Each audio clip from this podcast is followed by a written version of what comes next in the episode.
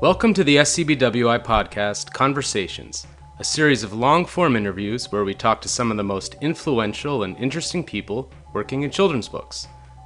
My name is Theo Baker, and on today's show, I talk to Cynthia Leitich Smith, the New York Times bestselling author of everything from picture books, like her debut, Jingle Dancer, to YA gothic romance, like the Tantalize series, and everything in between. She's also the writer curator at the Heartdrum imprint of HarperCollins, which centers Native and First Nation stories. Cynthia has done it all, and we talked about how her study of the law and language led to her true purpose, and also Gothic fantasy and vampires, middle grade storytelling, Native and First Nation voices, and reimagining folktales and myths from overlooked perspectives. So let's get to it. Please enjoy. Anyway, so Cynthia, um, could you just uh, tell me a little bit about where you come from? And you can answer that however you'd like. Sure. I was born and mostly raised in the greater Kansas City area. And my family is largely mid to southwestern. So I am um, enrolled citizen of the Muscogee Nation, which is located within the borders of the state of Oklahoma. It's an indigenous nation. And my mother and her family is from there. They were uh, moved to Kansas City when my grandfather was transferred to Richards Gebaur Air Force Base. So early on, there's a lot of back and forth. I'm currently in um, Austin, Texas. I dearly love, and my life has been, you know, fairly up and down the central time zone. I went to college in uh, Lawrence, the University of Kansas, law school at the University of Michigan, Ann Arbor, which is technically Eastern time zone, but just barely. I often joke that I move up and down, but not back and forth. So, uh, what kind of kid were you? Were you into books as a child? I was a big reader. I was an only child. My family didn't have what you might call a lush budget for things like books and uh, entertainment. So my mom was very devoted to taking me on Saturday mornings when I was little to the local public library and I would come out with stacks of books. And then of course once I started school, I had the school library too. I even when I was in I think it was the summer between second and third grade won the summer reading contest for the Mid-Continent Public Library. And I was very excited. I got my picture in the paper and I got to meet the mayor and I got books as a prize. So it was basically a win win. And, you know, from that moment on and even before then, um, libraries were kind of my sanctuary, my safe place, but also a gateway to adventure. Were you involved in journalism at, at any point? I was looking to get a graduate degree. I finished college and I thought if I took a pause, I might not go back to school. And I wanted to have a continued education. And so essentially, I looked at my strengths. I can read, I can write, and I can talk. Um, I'm not a good driver. I've can barely cook. I started two kitchen fires, although I've gotten better in pandemic times. Uh, there, you know, there are certain things that I felt I could pursue.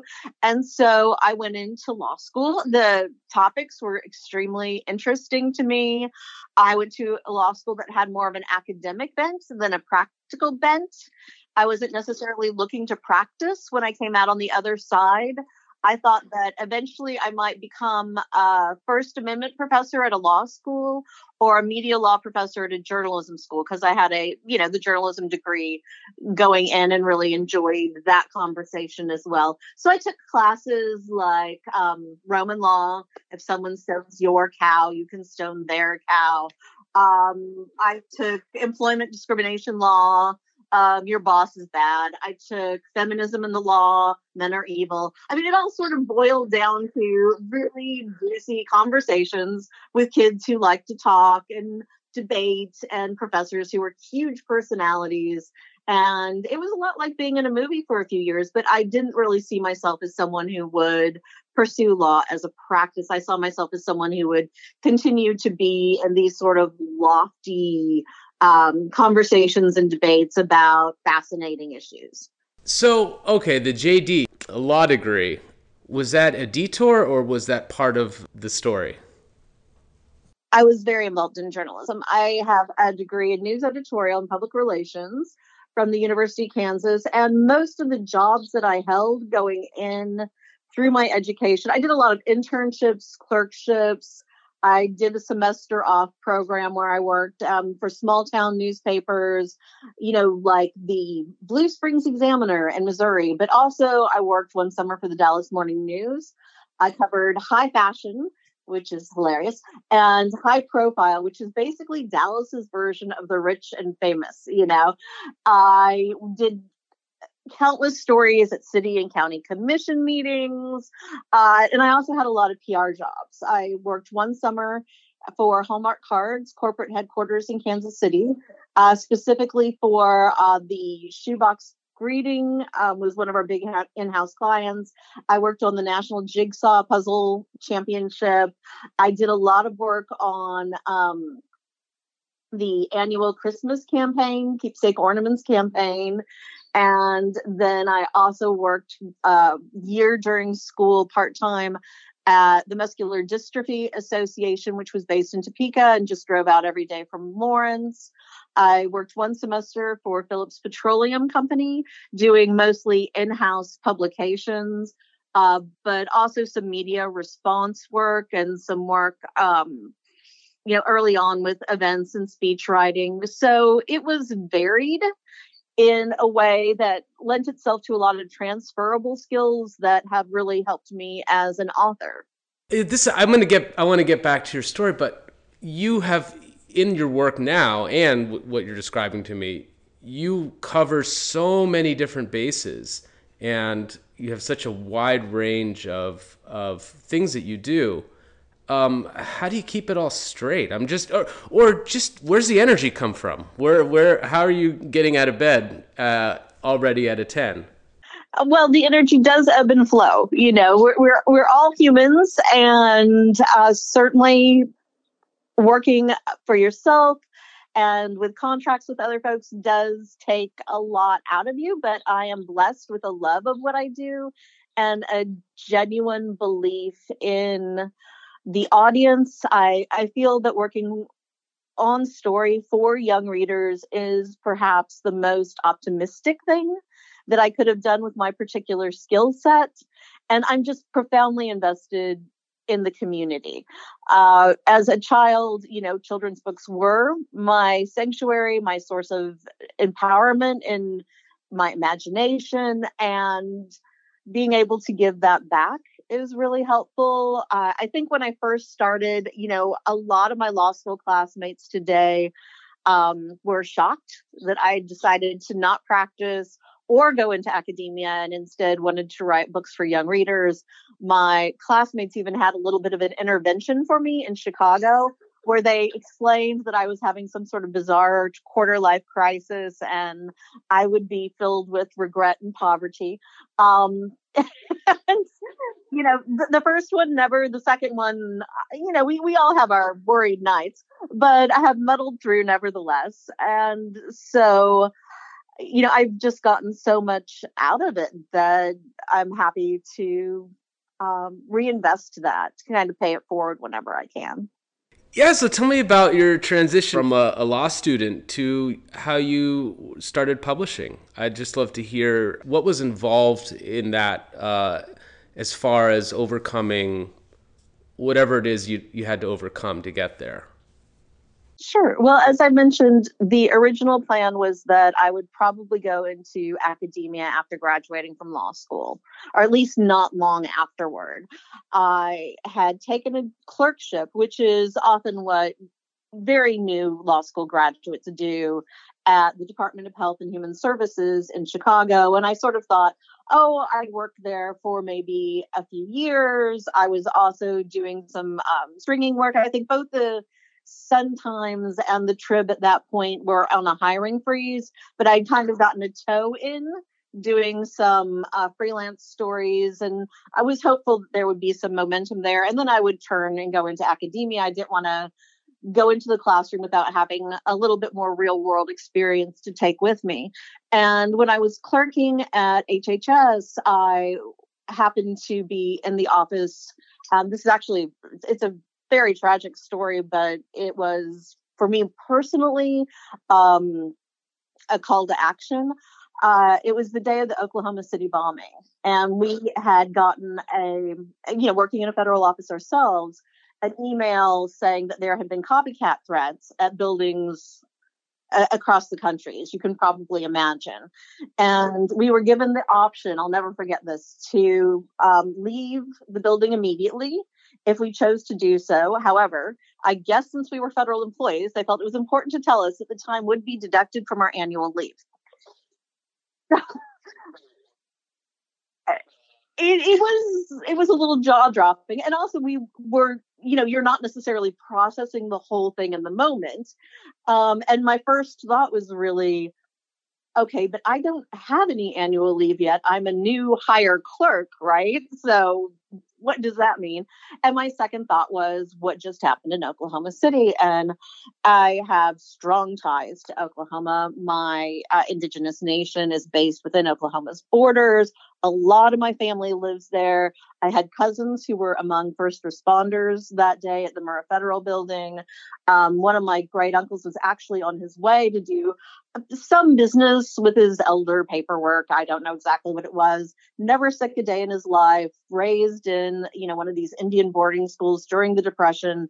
And in that one moment, he had this kind of blinding headache and turned off and went to an emergency room instead of going to the building which, you know, a million random things can happen that change your fate, but it really sort of brought home for me, I think, the idea of the time we have and the choices we make uh, that might not otherwise have fully sunk into a you know new graduate 20 something with stars in her eyes but for that sort of experience. And i was very upset at what had happened. I was i was extremely devastated that the daycare center had been hit. And i took uh, a long walk home after work one day and I ended up at Lake Michigan and I sank down on a dock and I had this long conversation with some ducks because you know ducks are great listeners. And I I don't know, maybe I read Make Way for Ducklings one too many times. And I was saying, you know, ducks I want to do something really good for the world. I want to do something positive and I want to do something specifically for kids. And I'd always been a reader. I'd always been a children's book reader. In fact, in law school, I think it was my second year of law school, maybe I was just overcome with how bad writing is in case law. I never said that, judges. I'm sorry. Uh, I was so overcome with that that I even went and grabbed graphic format books and children's books to give my brain some clarity and poetry, lyricism, and language that I was really craving at that point. And it was just very clear to me that that was the path that I should try to take.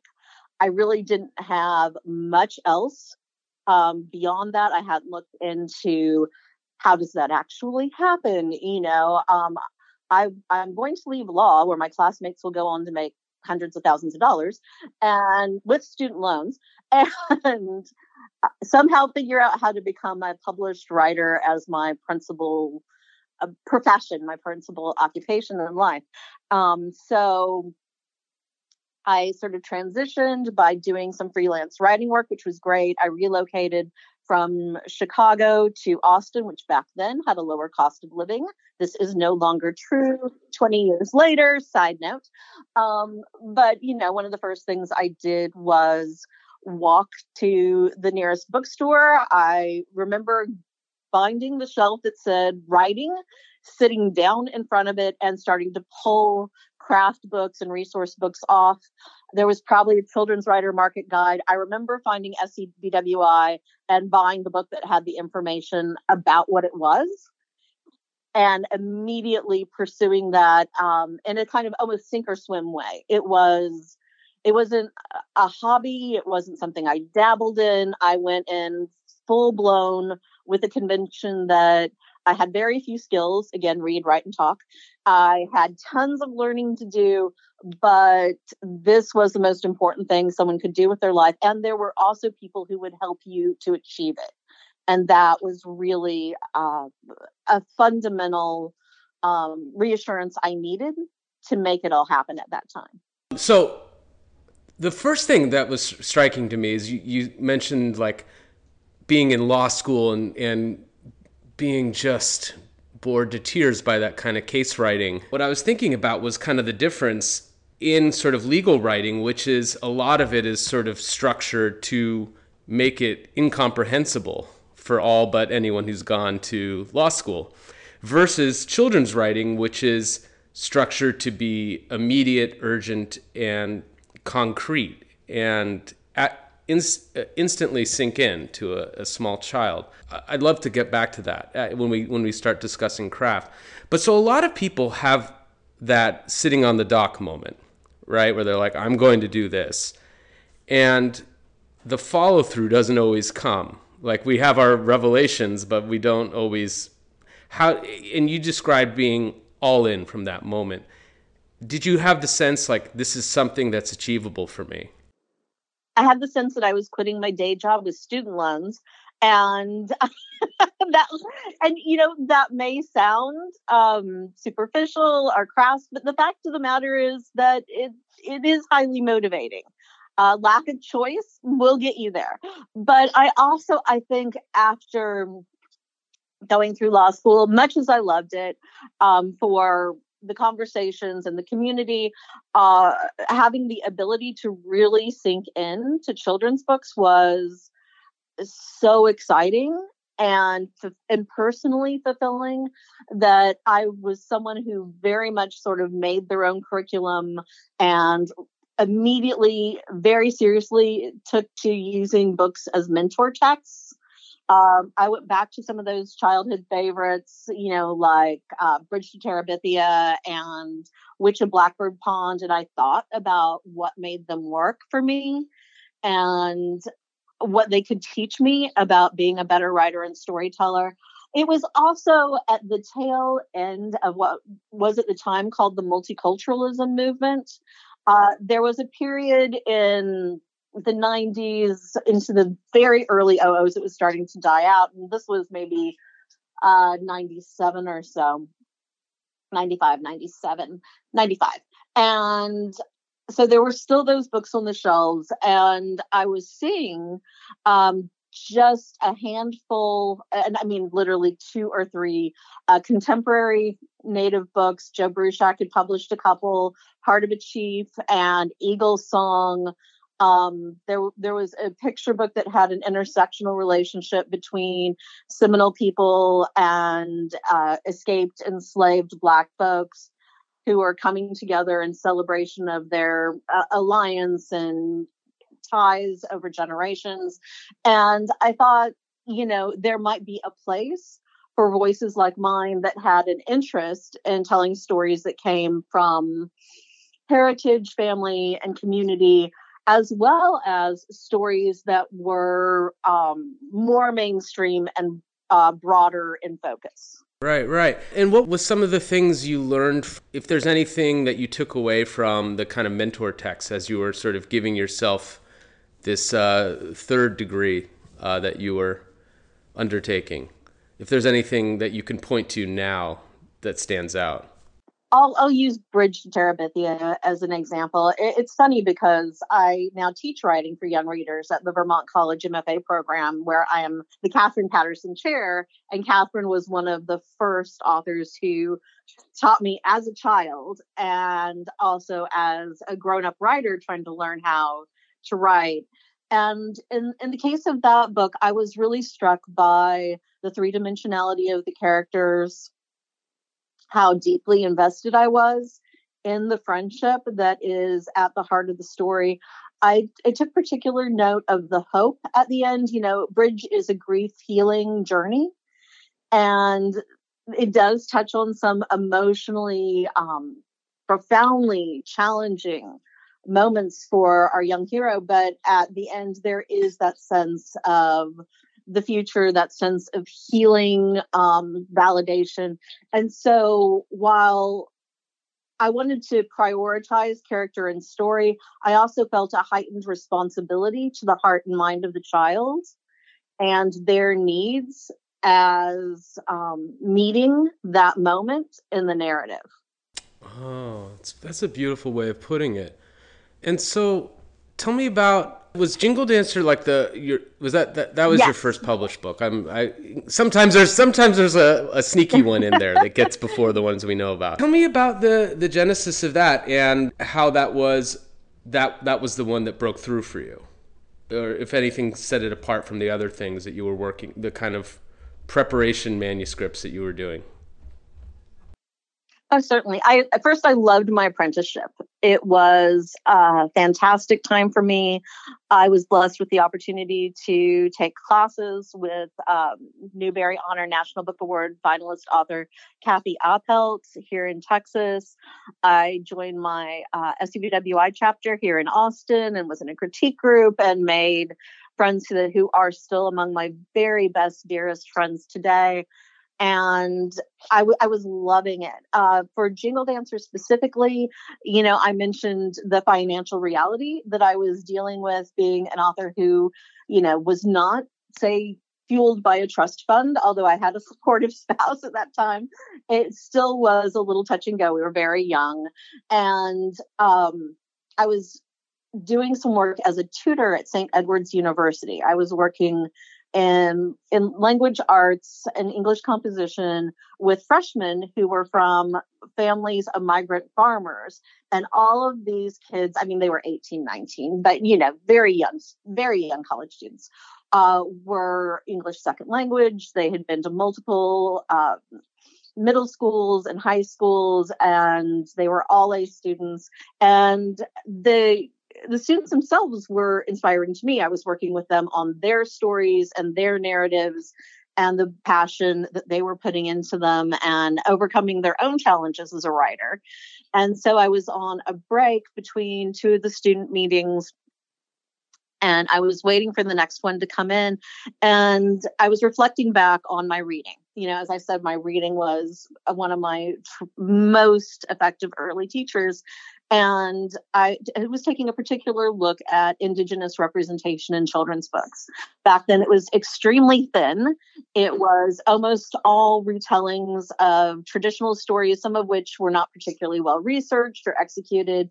A lot of historicals, many of which drew on kind of, oh, what you might call Hollywood Indian stereotypes. Um, but there was an emergence of newer quality work um, that was well researched and by Indigenous voices. And even within that group, which included a lot of really terrific books, uh, people talk today about the rise in voices, but there have always been good voices out there. Um, you know, think about someone like Shonto Begay was doing gorgeous illustrated books back in the 90s. And the one thing I noticed was that they were almost exclusively about boys and men. And I thought, um, you know, uh, that coupled with the historicals, if I could write something that was about um, a young girl contemporary character, and even the traditions that were passed down between girls and women in a contemporary setting, that that might be making a real contribution that would also kind of move the dialogue forward. Uh, we have a tendency in publishing and frankly in every industry to cycle a bit on what we've seen before or what has worked. But the more interesting question to me is always where do we need to go next? And I was very much a child of my um, elders, um, you know, my grandmas, my great aunties, and my grandpas too. Don't get me wrong. Um, but I thought that that the love that was in those relationships was something that would be beautiful to reflect on the page, and a book about uh, preparation for powwow would uh, translate some of that imagery we see in the popular culture. You know, there's uh, if there's one positive story, it's about powwow, and we see the dancer in full regalia without thinking who is that person as a human being.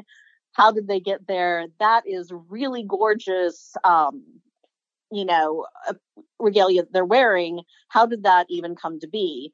And so I combined that with a concept story around the number four, which is a very important number uh, to Muscogee, to a lot of indigenous people, in contrast to the rule of three, which so drives Western literature. You know, you have the three billy goats, the three wishes, the Father, Son, Holy Ghost, right? All of that is coming from particular traditions. So if I could take these other considerations from a different worldview and also what wasn't being said in the body of literature, what my voice could bring that was um, different and needed, then that might be a way in which I could give children something that they didn't previously have. So I scribbled out a few thoughts on an envelope, um, back of a torn envelope between students, and I think I, I counted. Yes, yes, about 15 minutes. Um, I scribbled out a very rough draft and I counted. I remembered at the time this was something I did. I was a very organized apprentice writer.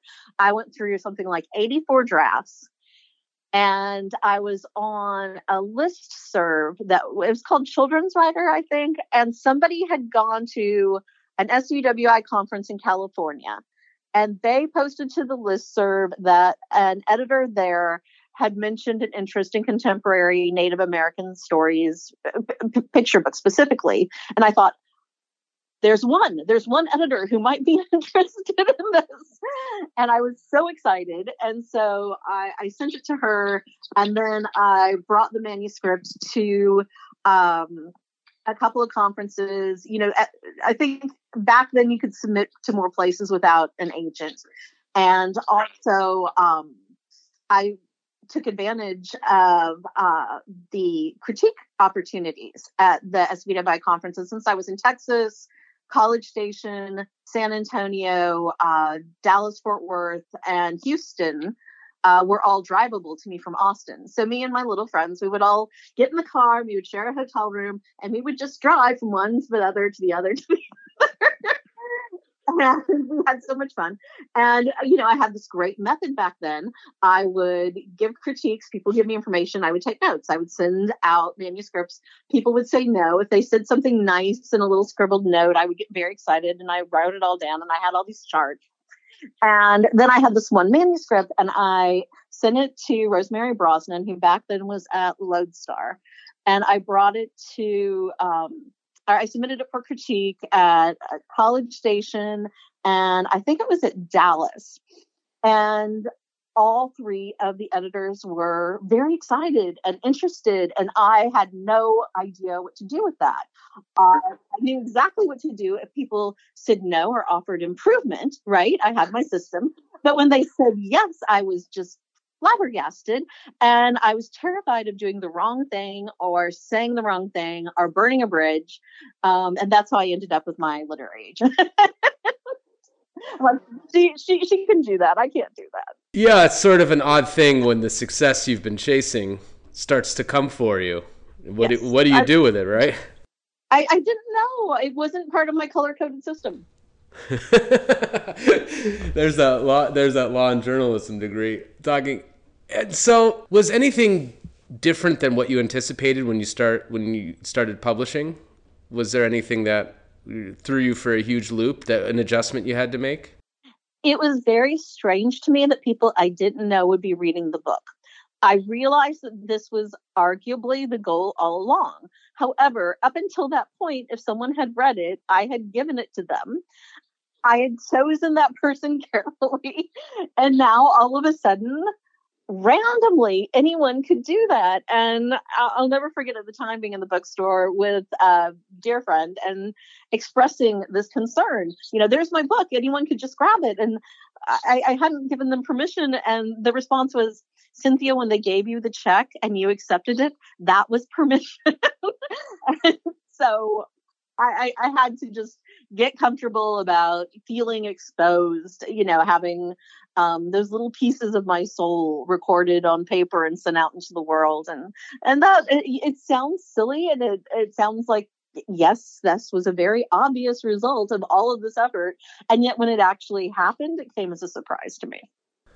No, it does change everything. You know, it it's uh it's you totally recalibrate because it's no longer just this thing that you're doing for yourself and a couple people.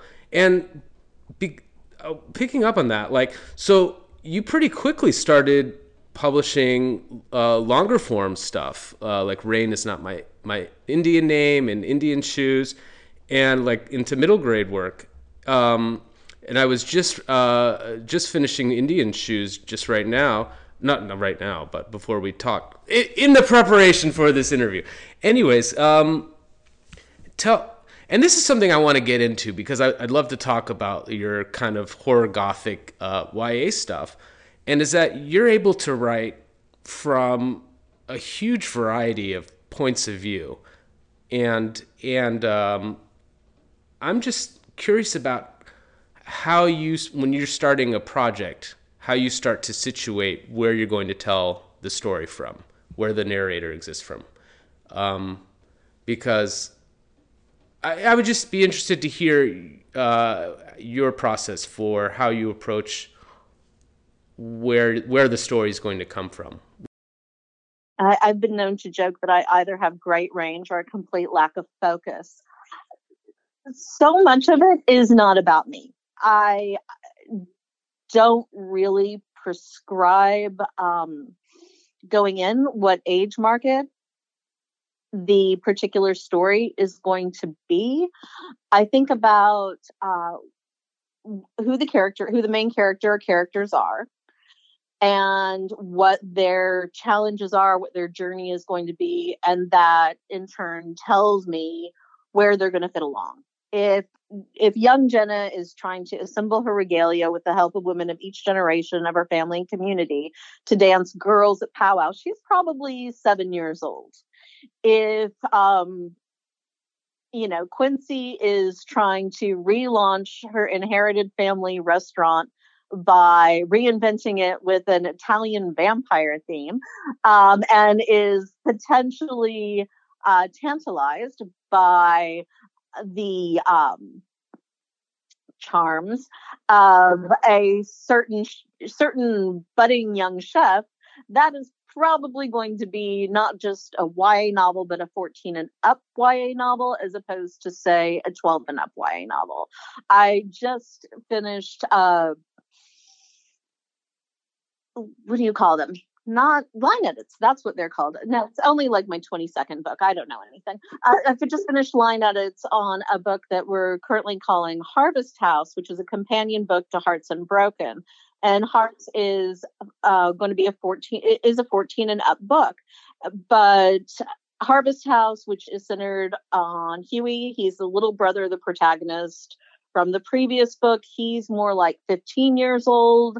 He is, you know, in the first blush of independence. He can't even drive yet, but his some of his best friends can because he's right on that sophomore edge of getting a license.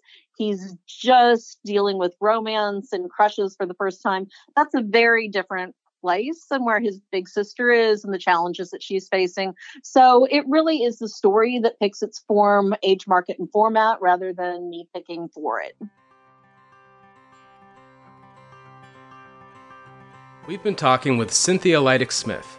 There's plenty more coming up after the break, but if you're just getting into Cynthia, head over to her site, cynthialeitichsmith.com, and find just the book and the age range you're looking for.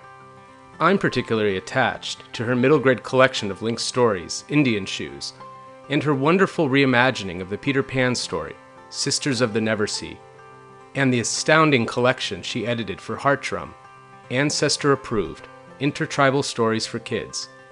And if you like the internet, be sure to follow her on Twitter and Instagram. Okay, let's get back into it. Part two begins now. Tell me a bit about, uh, more about um, what you were seeing at the time when you started publishing for uh, Native American Voices and and what you thought it was. I know you, you mentioned that there was a lot of men men stories or boy stories, but not a lot about uh, women. But just tell me a little bit about what your thoughts were at the time and, and now um, about the amount the, the amount and or quality of the books uh, featuring uh, Native American voices and what you were hoping to add to that. Sure. You know, when I was starting, we were, as I mentioned, at the tail end of what at that time was a trend called the multiculturalism movement. And the books that were being published then were largely retellings of, of traditional stories and historicals of varying varying quality. Um, many, if not most of them, I'm sure most of them, were told by non-indigenous uh, storytellers then the entire market essentially went bust. There was a retraction. And it wasn't really just in terms of representation, which back then the conversation was very centered on uh, representation of Native, um, Black, Latinx, and Asian Americans. It's a much broader conversation now. But back then, that was really, the, those were the only statistics that were being kept and the only. Um, kind of focal topics that were being featured at teacher and librarian conferences. Interest was slim. Uh, I can tell you for many years, I spoke on diversity panels of authors with the same four or five authors and the same loyal 35 librarians bless them i will always be grateful to them for showing up and listening us, to us say basically the same things over and over and over again and you know then we hit a point where it was a real struggle. Publishers, um, due in part to economic reasons and also um, their perceptions of the audience and bias, pulled back to maybe one author for Indigenous voices. For children, um, that was Joe Bruchac, and uh, I should point out that Joe himself did a lot of work to get more um, Native voices out there. He even owned Native Press at one time to publish other people. And then YA uh, was Sherman Alexie, who was really an adult author who had done one book. And it was so then There was this idea that there wasn't a real need for more. And um, a lot of authors were getting cut out of the business altogether. When I look back at who was publishing in the late 90s, many of them didn't survive in part because of the market, in part because of limited opportunities to pivot. I decided at some point, I was I was young back then for a published author. I was one of the first Gen Xers to publish. The vast majority of authors that I knew were at least 15 to 20 years older than I was. Publishers weren't taking chances on new voices and they weren't taking chances on younger voices either. So I figured, well, I will write anything right i had i had a wide array of interests i'd always been a broad reader i'm an enormously geeky human being i would write some speculative fiction and see how that went. At first it was hard because people had a very definite idea of the kind of writer i was and the kind of market that i would appeal to and at that same time that market was drying up. So I thought, well, if I can break through that and I can do speculative fiction. I can address many of the same themes. I can address gender empowerment. I can in, address um, diversity, inclusion, equity, um, you know, all of these things that might naturally arise just from a heightened visibility of Indigenous literature. I could come at them through, at a slant through metaphor in speculative fiction kind of sidestep the grown-ups and get the same uh, sort of thematic conversation going on with the young reader. Um, in in the way that say people think of you know Star Trek is a science fiction show, right? But it was also a show that was very much about inclusion and representation and modeling. So you can do a lot by not coming at it straight on. And that is what I largely decided to do. So the two main series I worked on, in addition, I also did some short stories and other things, but um, the two main series I worked on were not indigenous focused, but it, they did touch on a lot of the same themes and they did feature diverse casts of heroes. And nobody seemed to notice uh, that the characters weren't all white, straight, cis folk, etc. If they could also turn into werecats or whatever it might be, and that was the way that I kind of snuck in. Um, I also maybe even wanted to prove to myself that I could play on any field and be competitive at it. The um, you know there are challenges in our industry. There are biases in our industry.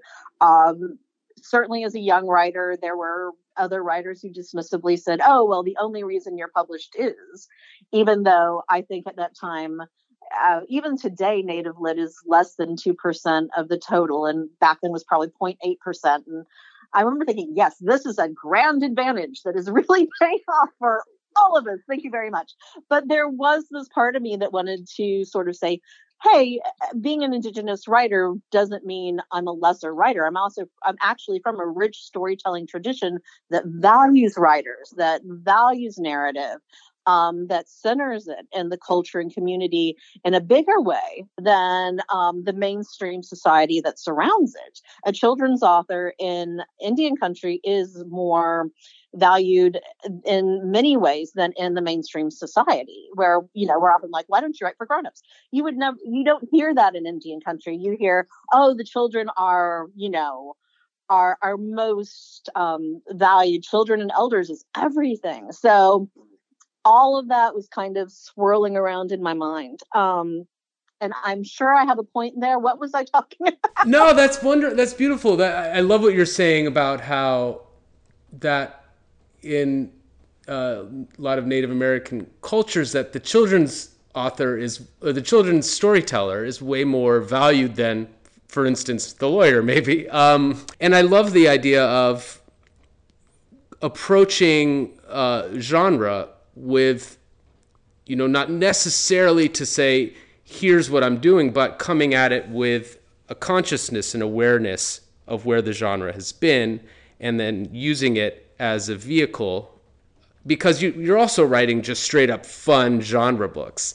Uh, yeah, like it, this, these are just fun, fun page turners and very, very aware of, of, of kind of horror comedy gothic, dark vampire werewolf stuff. Um, tell me about a bit about I don't know your interest in in in that side of things because, like you're saying, everyone's interested in that kind of thing. It doesn't matter really where you come from. Like, right. I have this concern. Uh, you know, I, I do think that it's extremely important to have books that are about say the Trail of Tears. You know, I'm from one of those families about uh, the U.S. Indian boarding schools experience. My grandfather was raised in one of those schools. At the same time, I don't know that that's the story that indigenous parents want to tell their kids before they tuck them into bed at night. You know, the the idea that the monsters can take you away from your parents all of that is it has its time and place but it shouldn't be everything and people should never be defined by the worst things that were done to them by someone else. They should be defined by their own perspectives, ideals, dreams, heroism, community efforts. So there's that. And I also just, I didn't want to depress the children, which you can do if the balance is off. Yes, we need those stories, but we also need other stories. Uh, one of, part of the work that I'm doing um, you know, through Heartdrum, where I'm author curator, we're publishing books like Jojo Makoons They Used to Be Best Friends, which is just a daily life comedy about a little girl doing her thing with her cat and her drama with her friends in second grade. So, you know, my work has always leaned into humor. And I think, you know, sometimes we're so busy trying to check off subject matter or curriculum boxes that we forget that none of what happens to a people matters unless their full their three-dimensional humanity shines through and that includes joy, it includes laughter, it includes mutual support, it includes big dreams um, that are filled with hope and aspiration. So, when I was thinking about doing the Gothics, and I had this diverse cast of heroes, and they're up against some big bads, you know, and it's um, it's it's very fantastical. It's very escapism. It's hopefully fun but also does ask some bigger questions. I was very aware of my own inner teenager and what the books that I would want to read, the books that I would gravitate toward on the shelf. Um, I, I, think that there are a lot of ways to frame your writing. You can, and, and none of them are wrong. You can frame with educators in mind first, um, with you know, kind of the literary canon and award committees in mind first. I've always thought about kids first and that young reader and their emotional experience and how the book is going to impact them. When I was a kid, Witch Blackbird Pond, um, which was, you know, set in Puritan New England about a girl who was on trial for witchcraft because she liked to teach others to read and was strong minded. I kept thinking if I lived in Puritan New England and was a white girl, um, I would probably be on trial for witchcraft too. But you know, that modeling was reassuring. It said to me, there have always been girls like you, and there always will be, and that it's good to be strong and to stand up for others and to be a member of a community. So all of that kind of swirls around at the same time I'm thinking it would be really fun to have a giant snake demon. That's really fun. Tell me about your work um, with Heartdrum what's your arrangement? Uh, you're not calling yourself like a publisher. I, I'm not actually sure. No, no, no, no, no. You're a, you're the, a curator. And do you want to say that is really the most important thing about you. That is what you're going to see over and over again, as opposed to this is part of a larger narrative.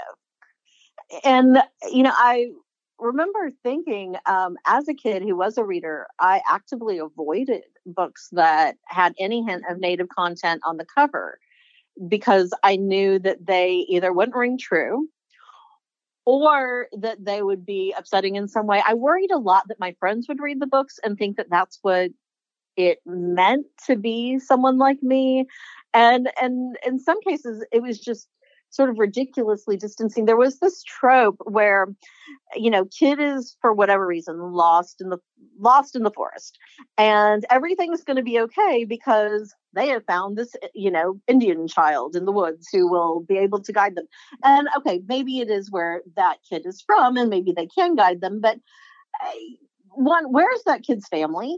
What is he doing out there? Where is his mother? Where is his grandmother? Where his where's his father and brothers? And why aren't they with him? And uh, you know, also I couldn't find anything. I mean, to this day, if I park my car in a big lot during the holiday shopping season, I will never find it again. It is a major issue for me. So the idea that, you know, Native people, you know, sometimes positive tropes were problematic too. I, I don't know how this I, supernatural compass system inside of my body. Um, and I don't think that that probably rings true to most contemporary Native kids. Beautiful. Yeah. And um, I wanted to ask about, you know, in Hearts Unbroken, you specifically got into, we're almost, but this is something that's happening right now among many other terrible things. But there's, there, we're, we're, we're banning, banning more books again in libraries yeah, it's back. It's it's happening again and again. Um, this is self-evidently terrible, right? But I want to give you I want to give you a chance to, to to to tell us why why this is terrible. It's terrible in a way that does have a kernel of hope to it. And so I want to offer that to this community in particular because I know it can be discouraging when you're doing the work and you see the need and you feel that these uh, so powerful forces are rising up against it. And it's that they're rising up against it, yes, for perceived short term political profit, but they are also rising up against it because it works. If um, they're against empathy, and the books provide that, they wouldn't bother if it wasn't making a positive difference if it wasn't opening up kids to ask hard questions that they're not prepared to answer. And so I think that we can recognize that part of the reason we're in this difficult position and challenging confrontation is because we do have a lot of power. We do have a lot of responsibility to use it appropriately. And what appropriately means is going to differ depending on our value system. If children's literature is about empowering young readers, if it's about sending out the message that every kid can be a hero, that we all cheer, that is something that I'm willing to fight for on the page and off. Beautiful. Thank you for that. I want to just briefly ask you about your latest book, Sisters of the Neversea. you channeled a, a very, very convincing Barrie, and coming from a lot of your uh, like first person stuff, and someone who as someone who has attempted to do that really top down third person voice that is a that is a, a mighty feat. Tell me, just tell me a little bit about. I'm I'm I'm curious about the craft of that, but anything you'd like to say about Sisters of Neversea, which is a really really cool um, hack of I don't, not hack, but yeah, I, I'd just be curious to hear about that part of it and anything else you'd like to say about it. Yes, Harper Children's is the publisher. So, and Harper is one of your big publishing houses. They've been around for a long time. Rosemary Brosnan, who is one of the legendary children's book editors and was my original children's book editor, and we still work together today, is the in house editor. And my role is defined as author curator. This is a new role in children's publishing. And it is mostly a pairing between a publisher in an imprint form with someone who has been involved in um, the body of literature for a very long time and has a particular perspective to bring and also has a bent toward books that is um, I, I hesitate to use the word bigger maybe broader than their own work. So you know i mean i definitely put heart and blood into every story that i managed to ink out myself. But I've also always been someone who has been a writing teacher, who's done a lot of mentoring. You know, I'm active in my local SCBWI. I've taught at highlights and Whipper and other conferences around the country. And I'm really invested in um, new voices and supporting those established writers who are maybe trying something new or switching it up in terms of age markets, formats, and genres, who have had some time off or who are struggling to reboot after career ebb and flow. And if you've been around, you know, 20 plus years, we have all had them. Um, I, I want to be there for those people too, because when I decided to leave law and write for young readers, it was out of a love of young readers, out of an investment of books and a history with books. It was a consideration of my skill selves, skills, but it was also about wanting to belong in this magical world and community. If you had told me when I was 10 years old that someday you're going to grow up and the people that create these books that you love so much will be um, your best friends, your colleagues, um, the people that you're working with on a day to day basis, I would have been spinning over the moon. And it's such an extraordinary privilege. And I'm so incredibly grateful to it that being a good literary citizen is a priority and being involved in an initiative like Heartdrum, which in a very pragmatic, uh, results oriented way gets more indigenous voices and visions out there, which advances the body of literature uh, is for me uh, one of the most rewarding things that I could possibly do, and hopefully is uh, doing some good for readers and other book creators too. Sisters of the Neversea is, shall we call it, a re envisioning of the world of J.M. Barrie's Peter and Pan, also titled Peter and Wendy, depending on how far back you go and it centers um, it's, it's contemporary and it centers Wendy Darling and Lily Roberts, who is my reinvention of the Tiger Lily character, as contemporary stepsisters from Tulsa, Oklahoma, who, with their shared little brother, Michael, find themselves in Neverland on the Never Seas and very much um, attempting to stay together and find their way back home. So I am someone who is really interested in the conversation of books and story over time. My Tantalize series was in conversation with Abraham Stoker's Dracula. It was, um, you know, very much addressing his themes of gender and power, of the dark other, which back then meant Eastern European, very scary Eastern Europeans, uh, according to um, the era and his perspective. So this was that same kind of dialogue, only with Barrie instead of Stoker. And the themes that I was interested in were once again um, gender empowerment, also uh, that indigenous representation that was in the book, um, the ideas that were universal about home, uh, about what it meant not only to the kids trying to get back, but also to those who were quote unquote indigenous to Neverland, to the fairy, to the merfolk, um, what the what the ecological situation was for these wild beasts that Peter was hunting. And as long as I was going to go into Barrie's world, I figured I would meet him on his own literary ground.